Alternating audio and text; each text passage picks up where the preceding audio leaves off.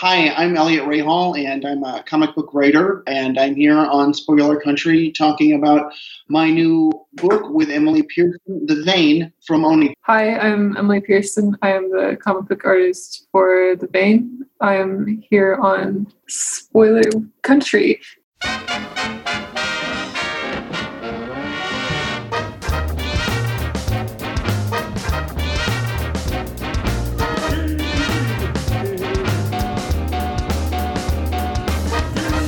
People of Earth, it's time to enter the Spoilerverse via our secret portal at the exclusive Arctic Club in beautiful downtown Seattle with our hosts, John and Kenric and Jeff. Welcome to Spoiler Country. Hey, if you're listening to our show for the first time and you're on one of the social medias that we're on, like Twitter, Facebook, Instagram, any of those kinds of things, you should always check us out on spoilerverse.com. But if you want to keep up with our latest episodes, you should bring out your smartphone, get into your favorite podcatcher, find Spoiler Country, and hit subscribe. Then you'll get all our new stuff. And if you want to reach out to us, you can do that in two ways. You can call us, leave us a voicemail at 707 656 2080. Again, 707 656 2080. Or you can shoot us an email at spoilercountry at gmail.com.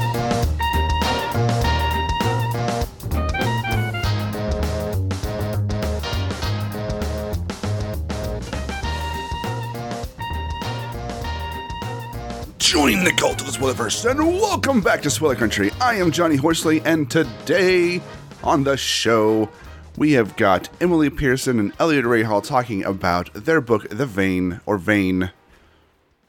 Talking about their book, Vain, from Oni Press. This book looks really cool. I have not had a chance to read it yet, but I did peruse some previews for it before recording this, and uh, I'm, I'm excited. So let's not waste any more time. Let's just sit back and listen to Emily and Eliot in their own words.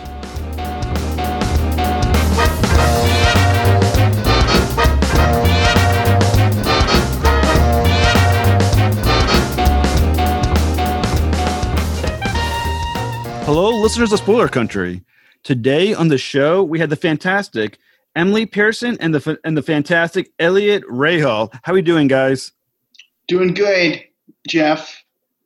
Are we doing well, Emily? I'm not sure. I'm quiet right now. It so things are a little strange in the world right now. Are you guys finding yourselves distracted? Are you able to concentrate on what you're supposed to be doing? You know, the uh, Tuesday through Wednesday, I was pretty much useless, and then Thursday, I, I- I'm climbing. I'm trying to climb back on the train. You know, and yeah, I get. I'm just you know just trying to stay busy. I, I I'm I'm really manic person, so it you know it, it it's a struggle for me. So like my highs get very high, and uh, and then I like almost like want to jump out of my skin. Uh, Hmm. So it, it can be a challenge sometimes. I can imagine. How about you, Emily? How we made? Uh, how, how are you handling all this? Uh, honestly, like, uh, I have I have a chronic illness right now that I'm I'm dealing with. So I mean, I took medication on Wednesday for it, and I'm basically sleeping all the way through Thursday. so I got kind of lucky in that retrospect. You didn't miss much. It's still going on. So I hope you I hope you're okay. And is it anything serious? oh, a, a little, but I'll be okay. Well, I definitely Um, hope so. yeah. I- I'm glad to hear that you'll be okay, Emily. Yeah, like I said, if, yeah, definitely. I hope you definitely uh, feel better, and hopefully, um, you're not the medications aren't hitting you too hard right now. Uh, yeah. Yeah. it should be fine. I I woke up a little bit early to prepare. Fantastic. Don't worry. I, I have I have enough chaotic energy for both of us. So I'm actually going to start with you, Eliot, with the first question. So, how long did you want to be a comic book writer for? And do you remember what you were reading growing up? Oh, fuck. I didn't I didn't know I wanted to be a comic book writer. I think until I was uh, in my early twenties. I'm 32 now, so uh, I came to that realization pretty late. I knew I wanted to write and create and make things. You know, I just I never really put it together that I could write comics, right? I um, and then I didn't read comics growing up. I read a lot of fantasy and science fiction. I started reading comics in high school, so I read comics around junior year, soph- uh, senior year, and and I, I started consuming them. And I, and I didn't start, you know, taking my hand at it until, you know, I was in my late, like 22, you know, and then, and then I would say I really didn't double down on it until I was like 25, where I like quit everything and and like everything else, and then I just did shitty jobs and pursued this career that none of my family understands. so, I mean, the question that I always feels like publishers always are trying to figure out is how to get new readers to buy comic books. So, you started buying, you said when you're about 18 or you're later. So, what finally made you say, I'm going to start buying these? You know, I had a good friend. You know, I mean, really, for me, it came down to friendship. And like, I was always interested in the medium but the the issue, the number one issue with the medium is that there are a lot. There's a lot of barriers. There's a lot of gatekeeping, in the sense that like it's very intimidating to walk into a comic book shop. You don't know where to begin. You know, publishers. You know, a certain uh, legacy publishers.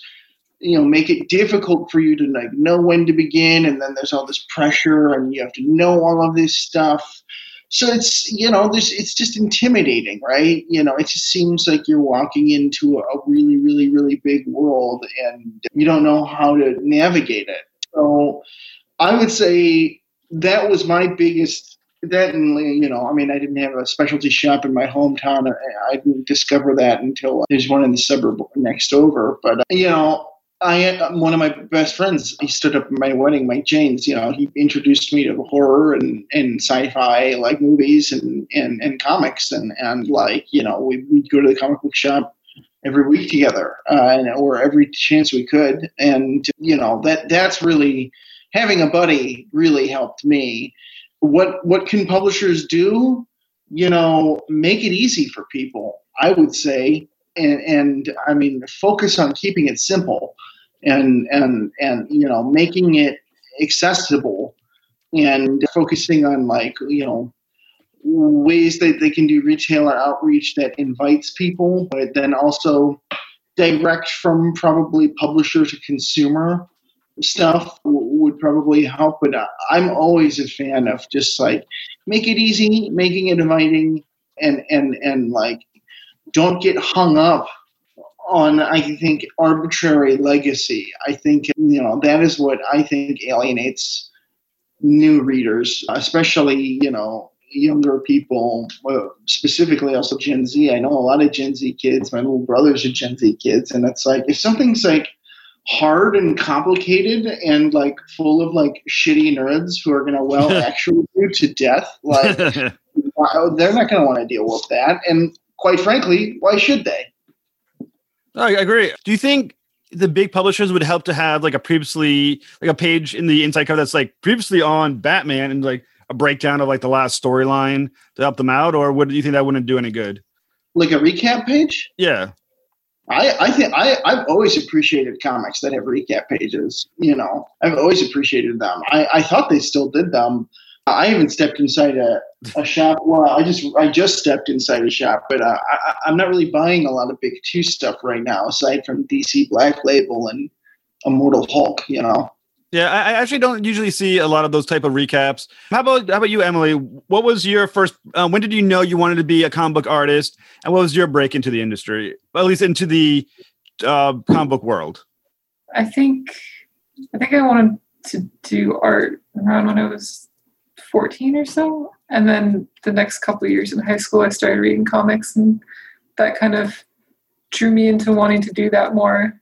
I think as far as actually starting to work in comics, it didn't really happen until like maybe I was 20, 20 or so. I can't remember, like 19 or 20. I started working on The Wilds with the which was my first, my first, you know, full length comic book, and it was really nice to kind of like, I don't know, it's nice to, it was nice to go into that with Vita because Vita's a very easy person to work with and very considerate and you know helpful. So that was a really good experience for me. So what do you remember what your earlier comic books uh, or did you buy comic books when you were in your teens later on i kind of think when i was going through high school i was just i wasn't really reading a lot of stuff in order except for like maybe Saga or something like that. It was just a lot of Saga tra- school. yeah, I'm I'm I'm 24, I'm 40, so yeah, I I, just bought my uh, walking my walker after you said that.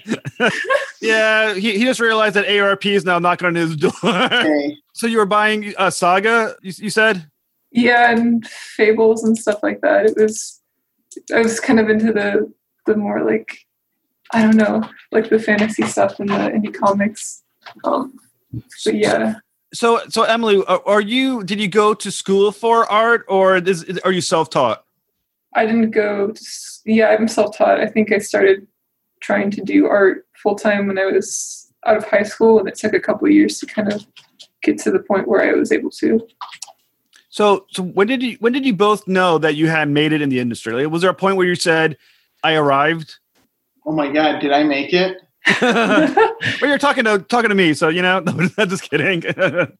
I, you know, I'm very fortunate and I'm very blessed to have people continually like answer my emails and, and be published. And, and do I feel more confident? Yes. However, do, you know, is there a sense of making it or like feeling good about anything ever? That's not the kind of person I am. So that's a that's a personal mental health struggle for me. So you know, I'm not. I, I do I feel do I recognize that things uh, are better than when I started? Of course. However, uh, you know, I, I don't feel that feeling, and also uh, there's still a lot left to do, and that I want to do. So, you know, How about you, Emily? Is there is there a point where you feel that maybe you arrived or you you know you are now really a comic book artist? You know, you're you know one of the group. You know, the small circle of comic book artists that are out in the world right now. It's hard to say because I, I feel like I don't know if I would classify it as like making it or anything, but like I started to feel a lot more confident when I was doing comics full time as a job, and I think that kind of like you know even if you have like imposter syndrome or if you're going through like oh I don't feel like I'm ready for this, it's just like okay well I'm getting paid and I just have to keep doing it anyways, you know like so yeah i don't i i don't feel like i've hit a point where like oh i've i've made it as a comic book artist or anything like that i feel like it's probably really relative to every person that you know is interested in the in going into comics do, do you both feel that that seems to be like a common thread among successful artists? It's the sense that you're not yet truly successful. Is, is- you know what I'm saying? It feels like every artist I know or writer that is making it never fe- feels like they've made it yet. They always feel like there's still need to, there's still room to get better. They've never they haven't mastered the craft yet. Is that do you think that's a common uh, theme throughout people who are achieving goals in comic books? I that's a big loaded thing you just said that I have a lot of opinions about. And I think a lot of it personally has to do with capitalism and the nature of uh, what we value, right? And the idea of like, when am I going to feel uh, fulfilled, right? Yeah. And like the fact of the matter is, is that a career will never fulfill you because we create our careers for ourselves. Like we made our jobs, the jobs did not make us, right? Mm. So inevitably, like you know, if you're chasing fulfillment based off of the idol that you've created upon yourself, and you're putting all of your power and giving it all of your energy, you'll never get it because it'll never give it back to you because by definition it is incapable of doing that. That being said, yeah, there also is like a, a certain level of dissatisfaction. And then again, you know, not to be too weird, I I have a difficult time, you know, lo- loving like who I am as a person, right? And so like that is a huge problem for myself. And like it's like it's that that is a consistent struggle. So it's like a lot of different factors at play, but uh, you know, and I, and I don't think you can ever master the craft uh, because like there's no craft to master. You can only try to do your best, right? Like like I, I don't think there is such a thing as like a master crafts person. I- I- like I think you know because that suggests that the craft is finite, and the thing is is that it's not. Like it, it, it can be whatever you want it to be. It can evolve, and like it's constantly changing. That being said, obviously you know Neil Gaiman and like you know you know Gail Simone and people like that are incredible top level creators, but like I don't know. At this point, I'm arbitrarily talking, so I don't know. no, it's totally fine. I, I will say one thing I find difficult with, with with my own writing in the very small level of comic books that, I- that I work on is difficulty reading and enjoying my own work. Can you either one of you and do you find can you enjoy and read your work and get or do you find when you're reading what you're what you've done, you find like the little flaws and you find it difficult? You're like, oh, I should have done that. Maybe I could have done this a little bit better. Or you're able to just separate yourself and just enjoy what you've done. For that's for both of you guys. Question.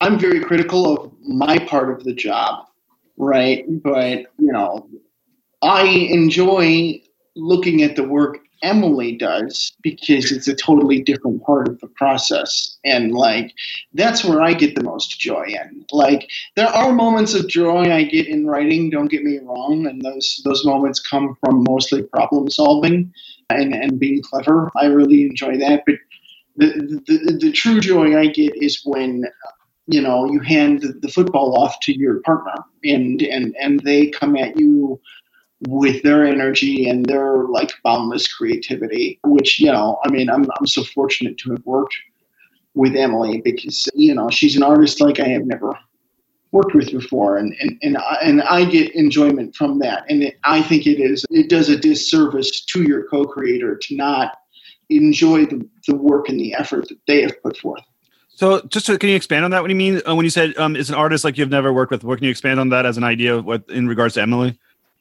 it's just like you know her work is very beautiful and elegant and like you know and it's just like it's a little i think not traditional in in a, in a good way I, I mean and and you know and and so when you're writing you want to write to fulfill those strengths for your partner. And, and and so that helped inform some of the way i set the tone for our book.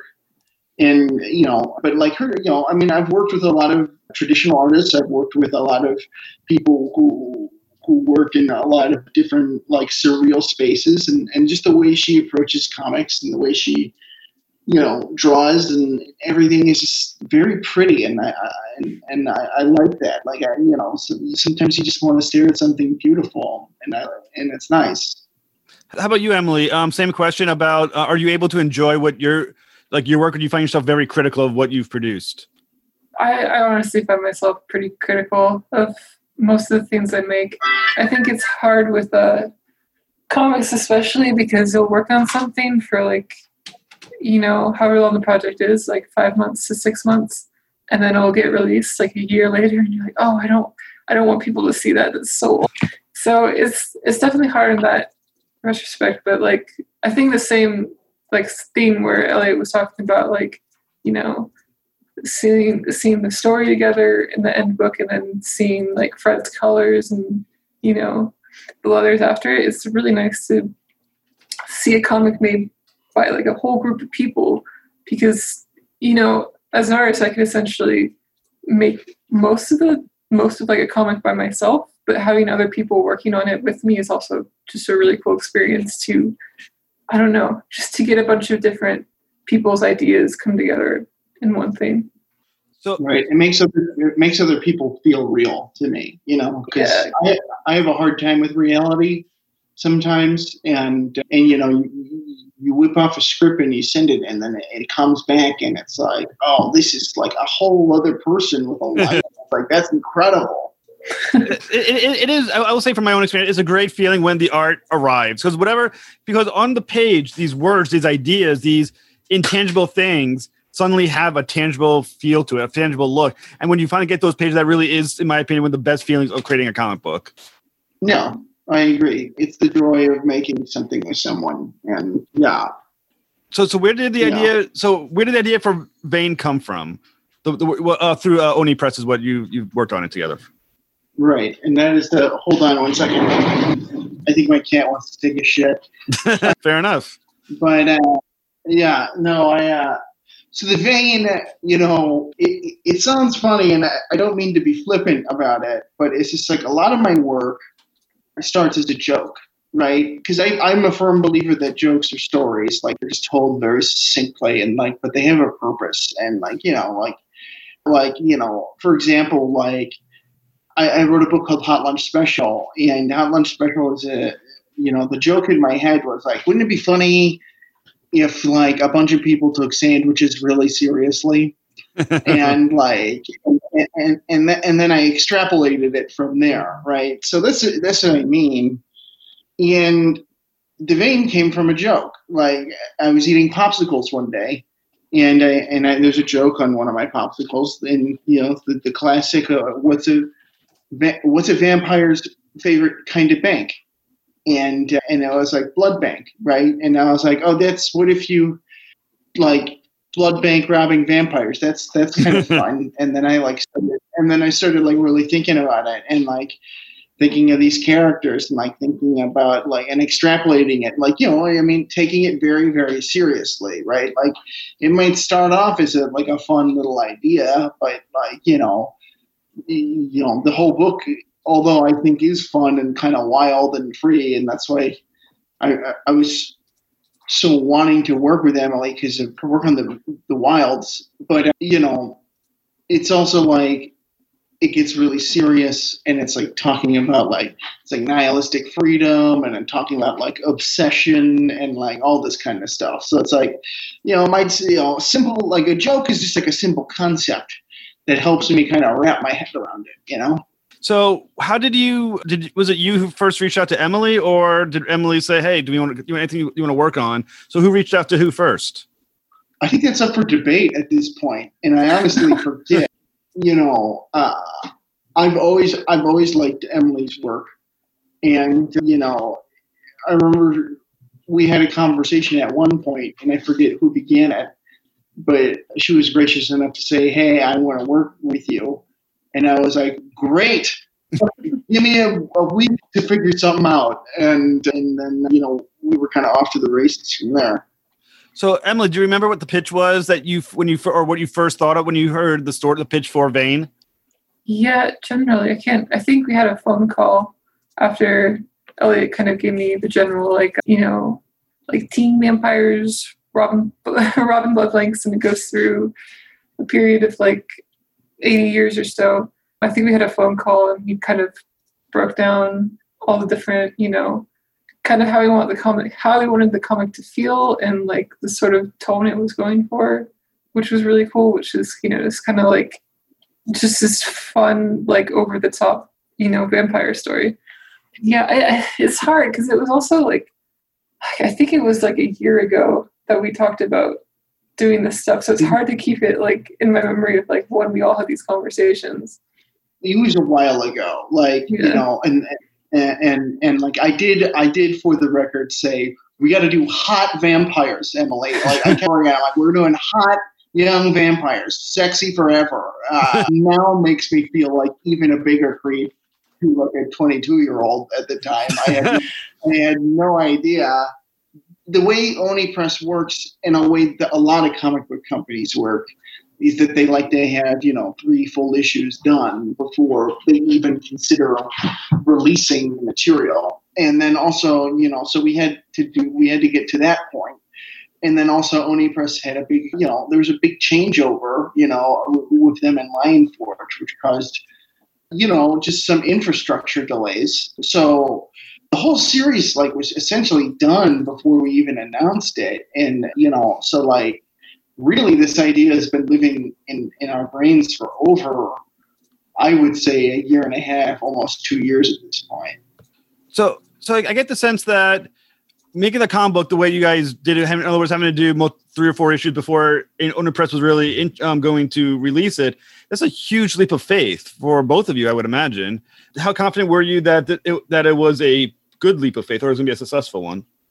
Oh, I'm afraid to ans- ask this, answer this. I'm never confident about anything, but I just go for it. You know, I if I if I actually like like you know if I actually took the time to think about something like truly, I I, I would have a mental breakdown, uh, and I have. Uh, you know, like, and I'm not saying that I'm not thoughtful. I'm just saying like at a certain point, like if if you have an opportunity, you have to go for it. And like you know, my opportunity at the beginning of this, as I said before, was working with Emily. Right, like that is an opportunity that I, as a writer, cannot pass up. Like like Hmm. somebody who is as good of a, a creator and artist is Emily, like if somebody like that approaches you and you have the time and ability to work with them, like you have to go for it. And then like, and then when you're pitching work, you know, you have no other choice but to, you know, it's my job to to to sound like I know what I'm talking about. Fortunately, like, I, I look like a I look like a white guy, so it's like you know, I mean, everyone. I mean, like, uh, it's not that hard to sound confident, right? You know, so you know, but do I? I, I don't know what I'm fucking doing ever. Like, I, Yeah. I I'm constantly spiraling out of control. So, how about you, Emily? Th- How, how positive did you feel that this was something that you were going to find, or you felt confident in that there's something to work on, spend the time on, and this was going to make it? Well, I think honestly, when it comes down to it, like, like when you have like, you know, Oni Press saying that like, okay, we're gonna pick up this book and publish it. That's like where most of my anxiety ends for that. I feel like when you have the publisher's support and they're, you know, they've agreed to pay you through the book, it's like, okay, well, I have a lot less to worry about. And then, you know, I, I'm not sure. It's like I've only worked on like three or four books and it's only three of them have came out now. So it's like i don't have a lot of experience of like oh this book is you know going to flop or this one's going to do really well. It's it's a lot newer of a experience in that regards for me because especially since it takes so long to draw the book as an artist like like i'm sure like eliot has like tons and tons of projects he's working on and i'm just like okay i gotta do one book at a time. So, so Em- Emily, the artwork in this book is actually tremendous. How did you develop the visual style of this book, and how much research in the first issue did you do on 1941 Chicago look styles, in, in preparation for this book? I honestly just look up a lot of different fashion stuff on Pinterest and Google images for this. I think uh, I really like drawing fashion stuff, so I think that stuff is just like more of what I want to draw than what I have to draw. Because I know there's like some artists that kind of like hate coming up with outfits ideas for the characters and stuff, but I get I get super into it. But yeah, I think other than that, it was just I I don't know. I think it's a style I was you know developing for a while since like working you know on my other books. So I, I think it kind of came pretty naturally, and it just ended up being a you know a story that fit it well. So uh, I'm just going to break out of the conversation just for a moment and say Zoom is going to apparently shut this down meeting down about five minutes. I'm going to actually le- start it right back up if you guys don't mind, so we can talk a little bit longer. Is that fine? All right. Like I said, unfortunately, apparently, um, I don't have the money apparently to pay for the upgrade to Pro to keep it going on one meeting. So yeah, so we're just going to let it go, um, and then we'll we'll jump in. But I'm going to ask my next question with the next five minutes. So, uh, like I said, I got to read the first issue, and I said I really enjoyed it, and I really like the love the line. I mean, I'll just read the line. I wanted to savor every flavor of the sunrise, so I would still be able to taste it when I'm old. Uh, that feels like a theme of the comic book. The idea that uh, savoring every moment, and also do like the irony of the discussion of the sunrise for vampires too. Obviously, that's detrimental to them. So I kind of was. So I'm asking. So for Eliot, where did the idea come from? Is that was that a way to sum up the theme of your story, your series? Yeah, I think that that line is is done by the FBI detective, if I'm not mistaken. I forget, but yeah, there's something there to it. I mean, definitely playing with the vampire theme, but also there's irony in that statement, right? Because again, like we talked about with success earlier, and and when you feel successful, like the whole arc you know, and I'm, I'm trying not to give too much away, but like, you know, the book travels through time, 80 years, and, and you and we follow one human character who's obsessing over these vampires his entire life, and he misses his entire life, right? He's so focused, his career, he's so focused on being right, he's so focused on them that he misses everything around him that's beautiful. And and and and like there is a dramatic irony to that statement Hmm. uh, that that is purposeful and intentional, right? Like,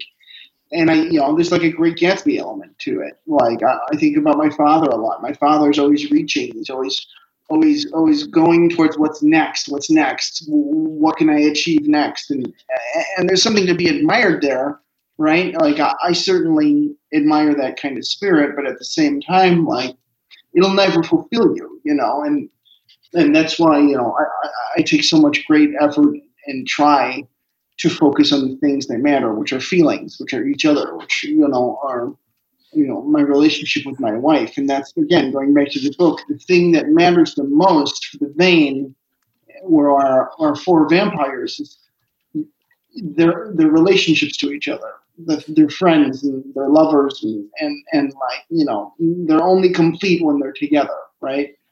I, I think one thing I, I, I enjoyed, especially about the first issue, is it reminded me a little bit of the the way the movie Heat was set up, where you had the cop and the criminals, and you had them both look at their lives, and they and they're purposely set up that way for that comparison purpose, where you have the cop, and even though he's for the law, his family's falling apart.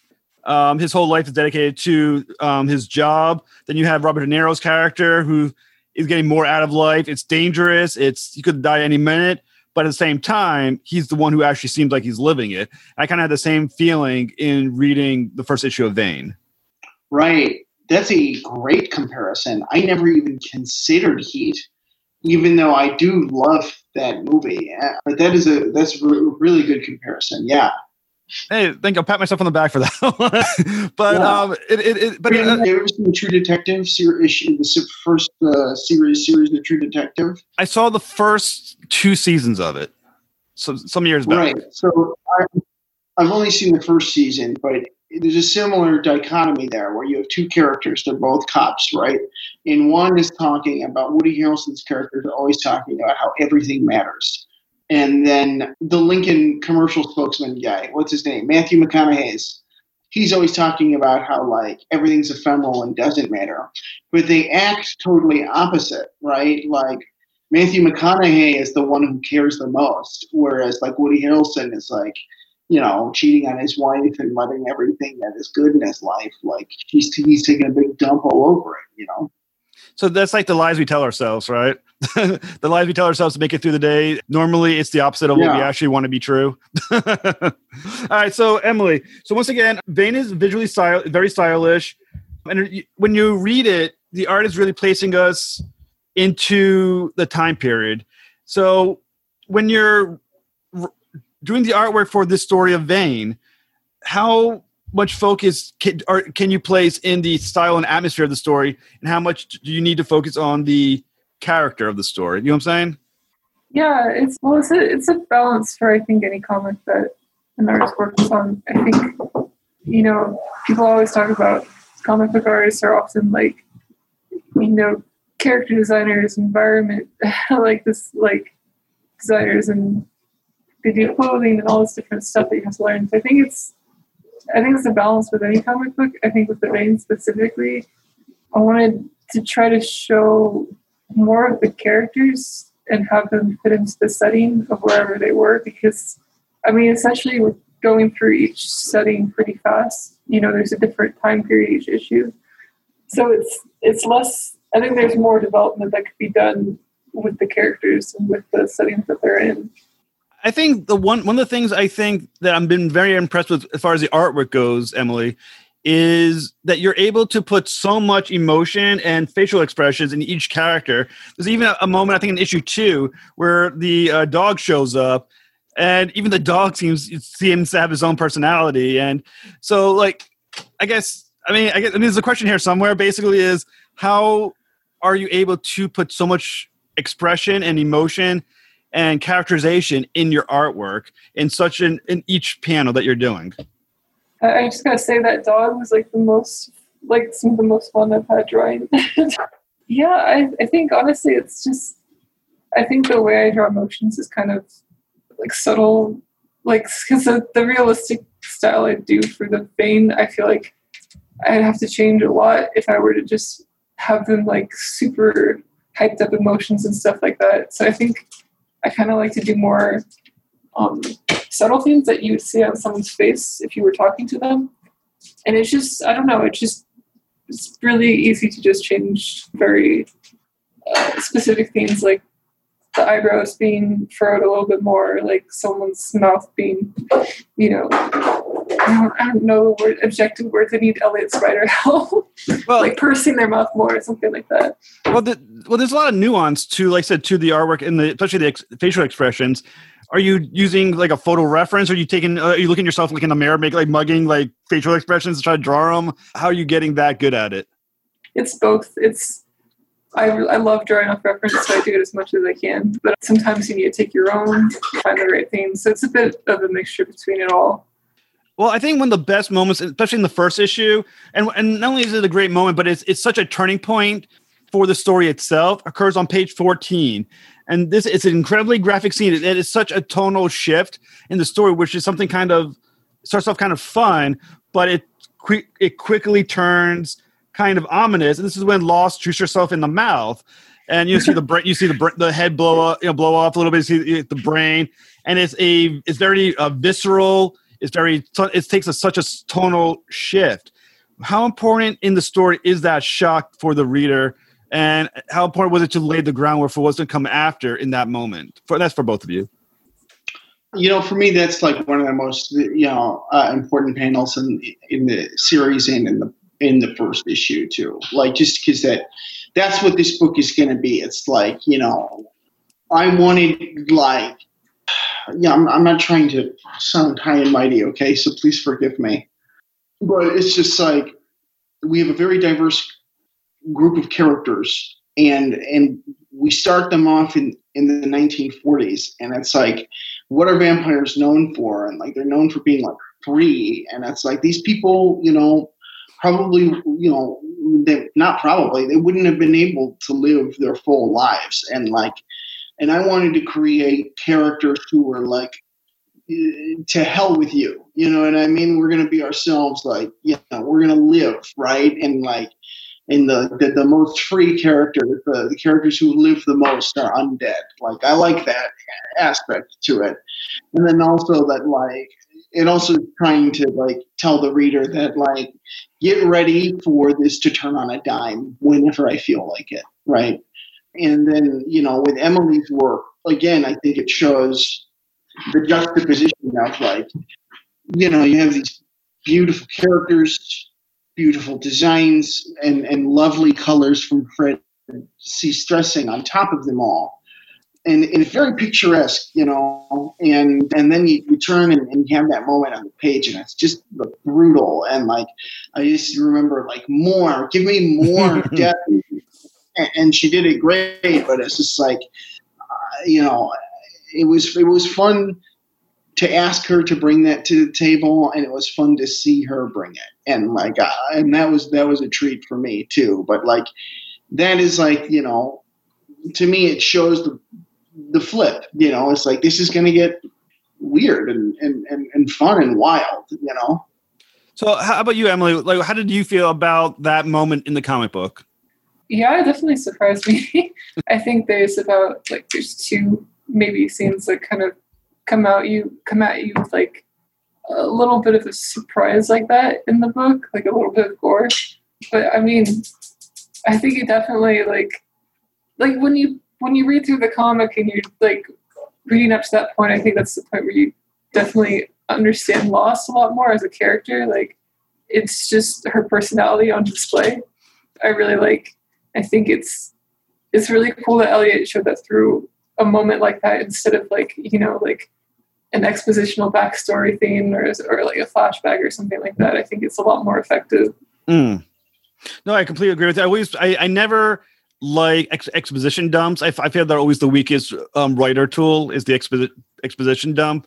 And I think that you did a fantastic job, both of you, of creating that moment where you do have a ton of characterization in literally one panel of action. I think it was tremendous. And that scene with the bank is once again, it's a great scene, um, especially with Marquis, Lost, and Fanny. And it's a very and beyond that moment, it's it was going to be a very low violent moment, non-violent moment and I always want, and I was wondering when I was reading it, is that because the vampires are inherently not bad, or is it because was that a calculated decision to limit the heat? Because I wasn't talking about the movie Heat. There's a moment where the, the I can't remember the name of the guy, but he shoots up the guards, and Robert De Niro's character yells at him, "Was like, if you do this, that now this is a murder rap instead of just a bank robbery. It adds layers of heat on them and pressure." So, in your mind, when you're doing that scene, was it to show their inherently benevolent nature, or was it a calculated decision on them not to go that le- go that route? You know, it, for them as characters, I think it's more of a calculated decision, right? Like, uh, and like the people that they like do kill, like you know that we do see die, like you know, I'm, I'm choosing carefully that they're okay. Like it's okay to not that it's okay to kill anybody, but like you know, like structurally, and then like but yeah, it is a heat thing. Like they're they're strategists. They're like neutral evil. You know what I mean? Like they're not gonna outwardly try to murder anybody. But you know, as the as the series continues, you know, that is that is the the, the change where like something, you know, things start to get, you know, out of control. Like any traditional noir or crime story, like, you know, the, the criminals have their code and they try to stick to them, and that's how you know they're good criminals as long as they stick to their code. But as soon as things you know become a little uncontrollable, like that's you know they once they lose their code, they lose control, and once they lose control, like they lose, right? Like it's all about control and strategy for them, and like their whole thing is like you know especially as we get it further into the series. Like the, the modern world is catching up with them and they're staying in the tent. Right. So it's like they can't afford the heat, right? Because like they just can't. The world is too quick now, you know? Yeah, I mean, like I said, I think you created some fantastic characters. And I think another interesting development in the first issue that is worth discussing. Fanny and Lost are revealed to be, at, at, the very least, bi, but definitely lesbians in that first issue during a time period where they are not, that would not be accepted in society. So I was, and the way I looked at it was almost like there's oh, that's almost a metaphor. The idea that they're living in the shadows, that part of their life has to be exist in the shadows um, in, in, in regular society, just like vampirism is is a existence that has to be in the shadows. We make it like a metaphor for that having to live outside society in that way, or at least at that time. Yeah.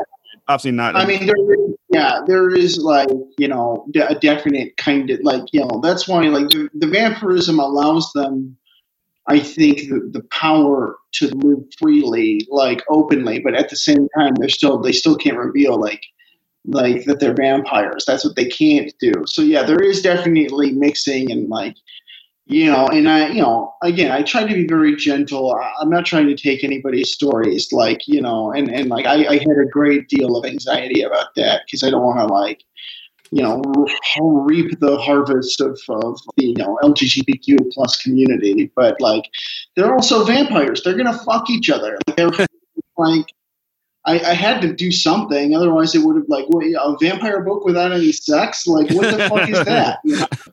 But like I mean, I think it was, but held I think true, and it gave once again another layer to these characters.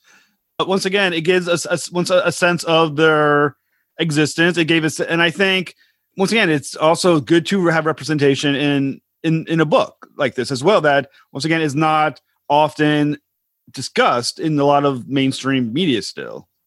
Yeah. I mean, I, I try. I mean, I, I, you know, again, I'm not an expert, and like, I had great editorial help assisting me, and, and a lot of grace and and people helping me. You know, I, I, the last thing I wanted to, you know, you're talking about anxiety. Like my biggest fear is is hurting somebody, you know, emotionally with my work. Yeah, I don't want, you know, I didn't get into this business to to do something, you know, unethical or untoward, and and, and that that's what keeps me up at night. If I'm being perfectly honest with you, uh, but like again, great team and and people, you know, helping me along the way, and and well, so I'm very thankful for that. Well, I found it wonderfully handled. I mean, it, it was handled, I think, with some definite sensitivity, and I do think it it didn't it did not feel the right word for it.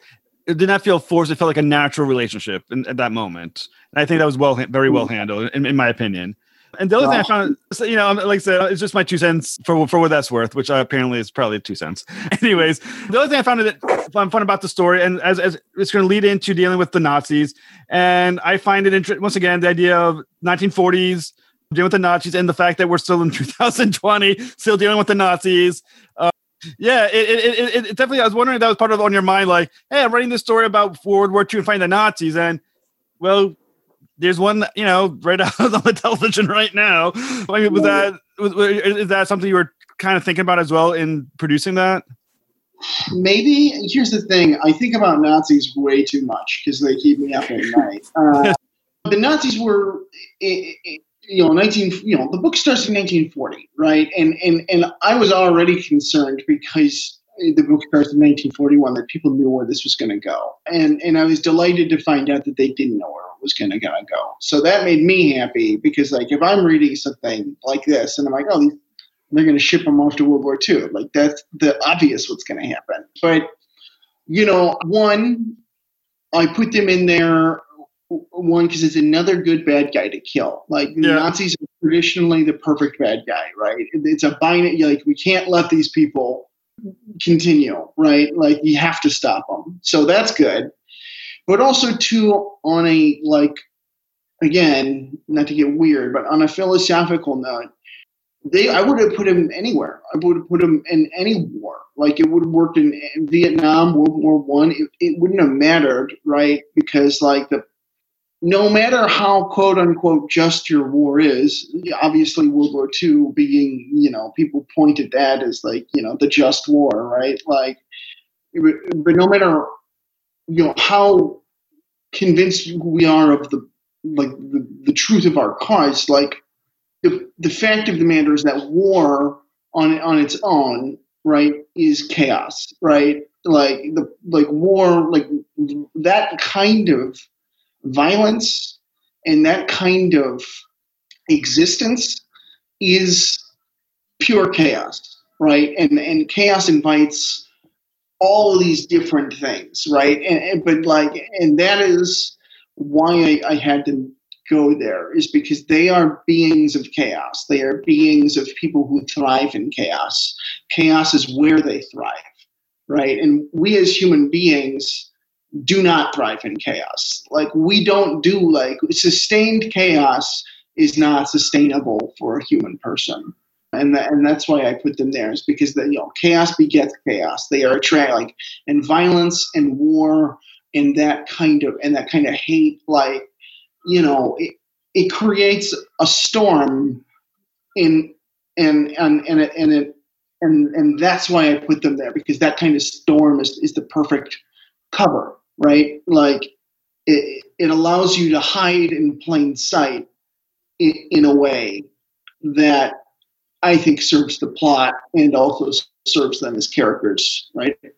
And, and I think the other thing I think I, I thought was interesting, and the importance of I think Nazis is that I feel like the Nazis are the only group of individuals that you can go, yeah, I'm rooting for the vampires. You know what I'm saying? I mean, Right.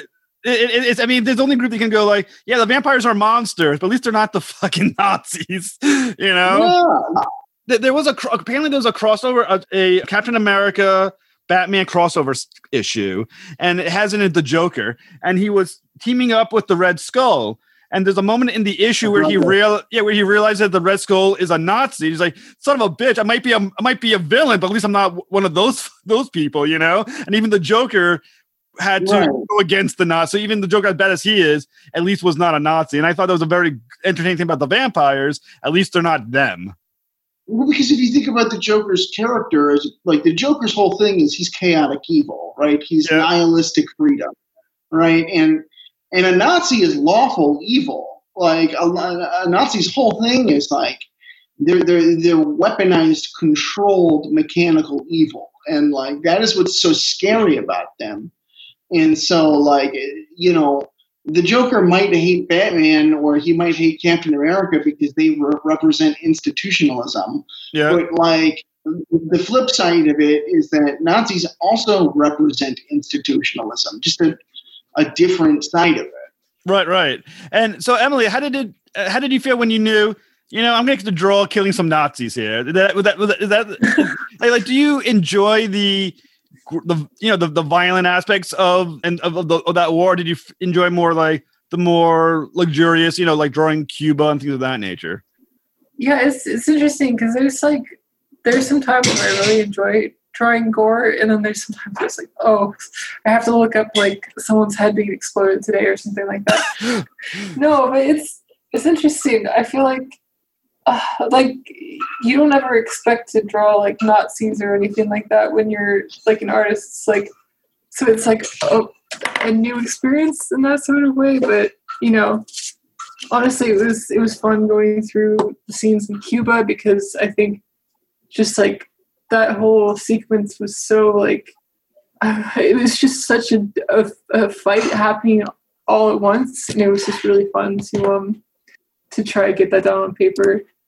Just a random like it, just a random like attack coming from the vampires and all that. well, well, I think one of the things the cover of issue two is absolutely wonderful, and I, I mean it's a beautiful looking cover. Um, issue two.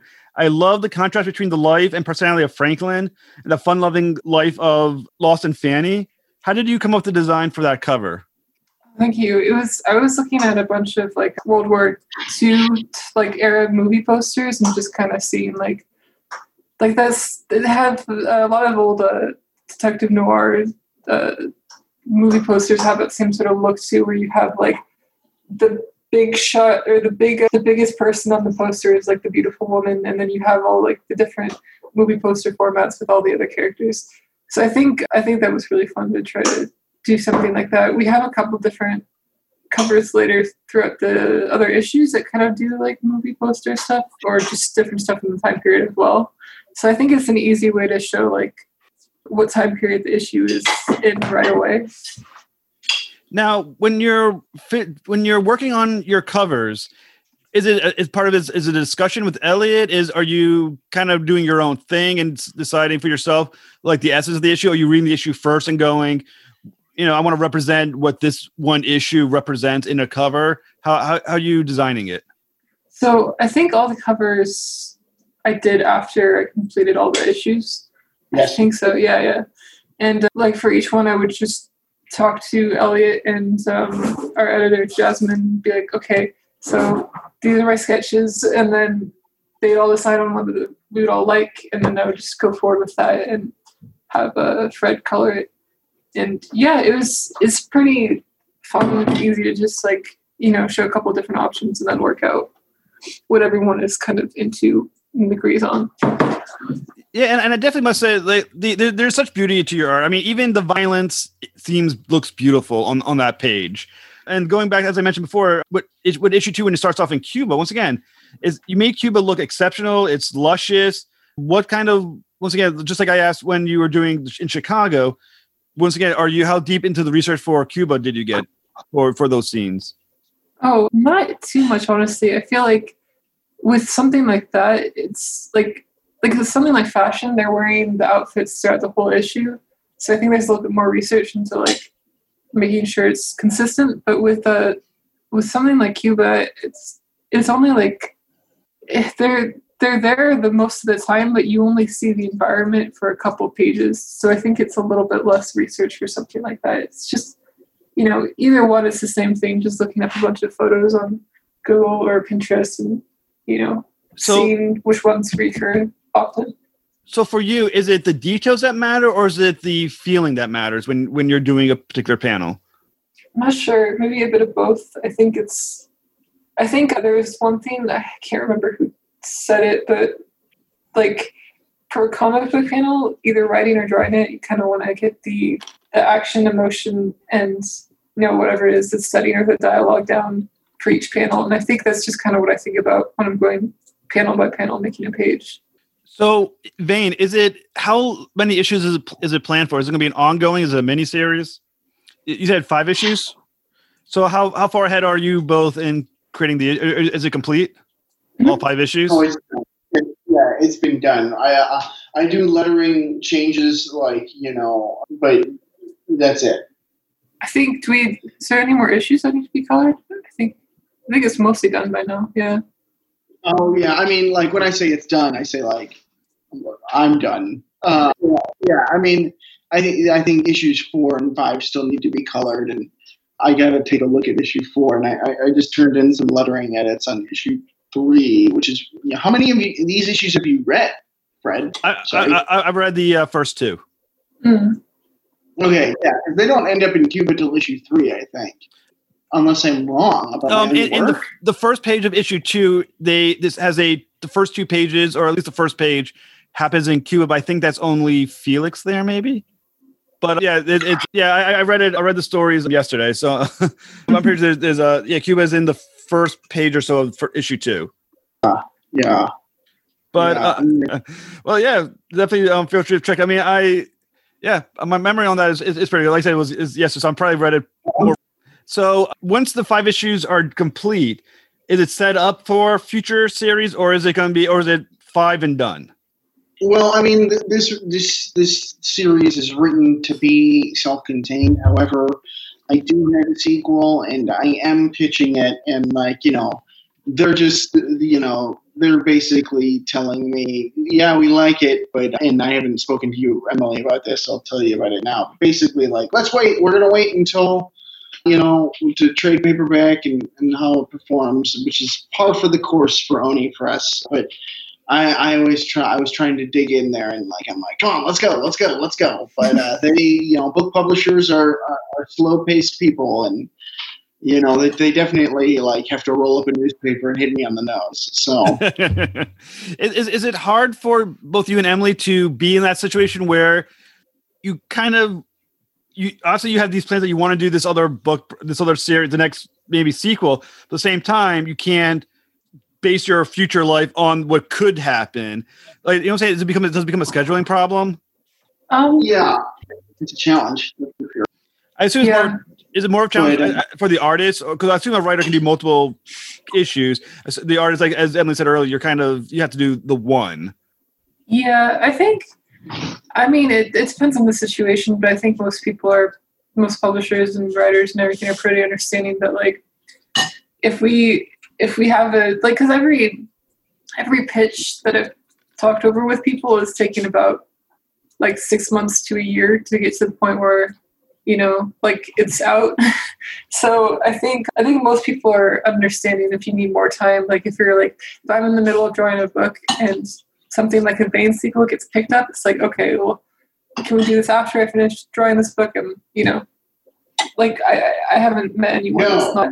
I haven't met anyone that's like ag- against waiting for it. So, what can readers expect in future issues of Vain after issues after issue two at three, four, five? Eternal love and death and decay. You know.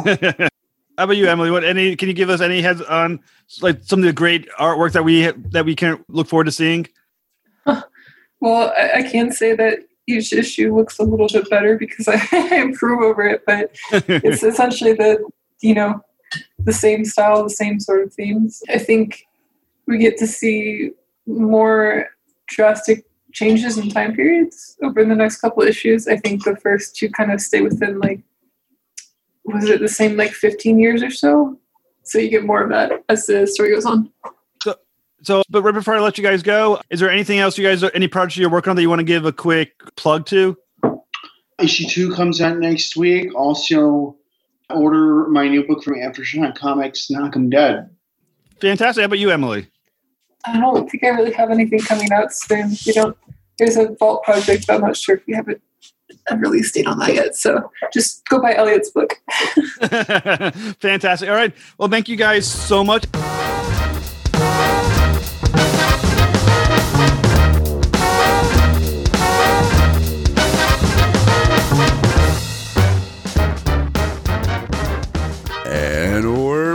Man, Jeff always asks some really great questions, so I, I love I love I love listening to his interviews. Uh, thank you so much, Eliot and Emily- for coming on. I really appreciate that and talking about uh, you know your book and everything else. Um, love to have you back on sometime to chat, but uh, you know again, thanks so much for coming on. Now, if you like that, and I know you did, because you're still listening, so if you like that, go over to spoilerverse.com and check out all of our back issues. Listen to you know interviews with uh, me talking to Robert Venditti. Um, spoiler: we have another one with him coming out pretty soon, maybe tomorrow. Uh, we've got uh, great interviews with uh, tons and tons of creators that you're going to love. Guaranteed with 500, over 550 episodes, there's at least one that you'll like. So I dare you to go find it and then tell us what it is. Hit us up on Twitter at, at spoiler underscore country. Uh, go to spoilers.com, check out all our other podcasts like Funny Book Forensics and uh, Bridging the, Geek, Bridging the Geekdoms and Haphazard Adventures and all that fun stuff. Uh, check out our articles and reviews and previews and, you know, leave some comments, have some fun. Go to our store, buy a t-shirt, buy a face mask, buy a hoodie, look fly as hell, you know, because that's what you want to do. And uh, lastly, go to our our uh, Discord, scpod.us slash Discord, and uh, come join us in our public chat. All right, guys, that's it for today. And as always, in oceans of podcasts, we are Cthulhu. And as Cthulhu compels you to do, open the mind and read more.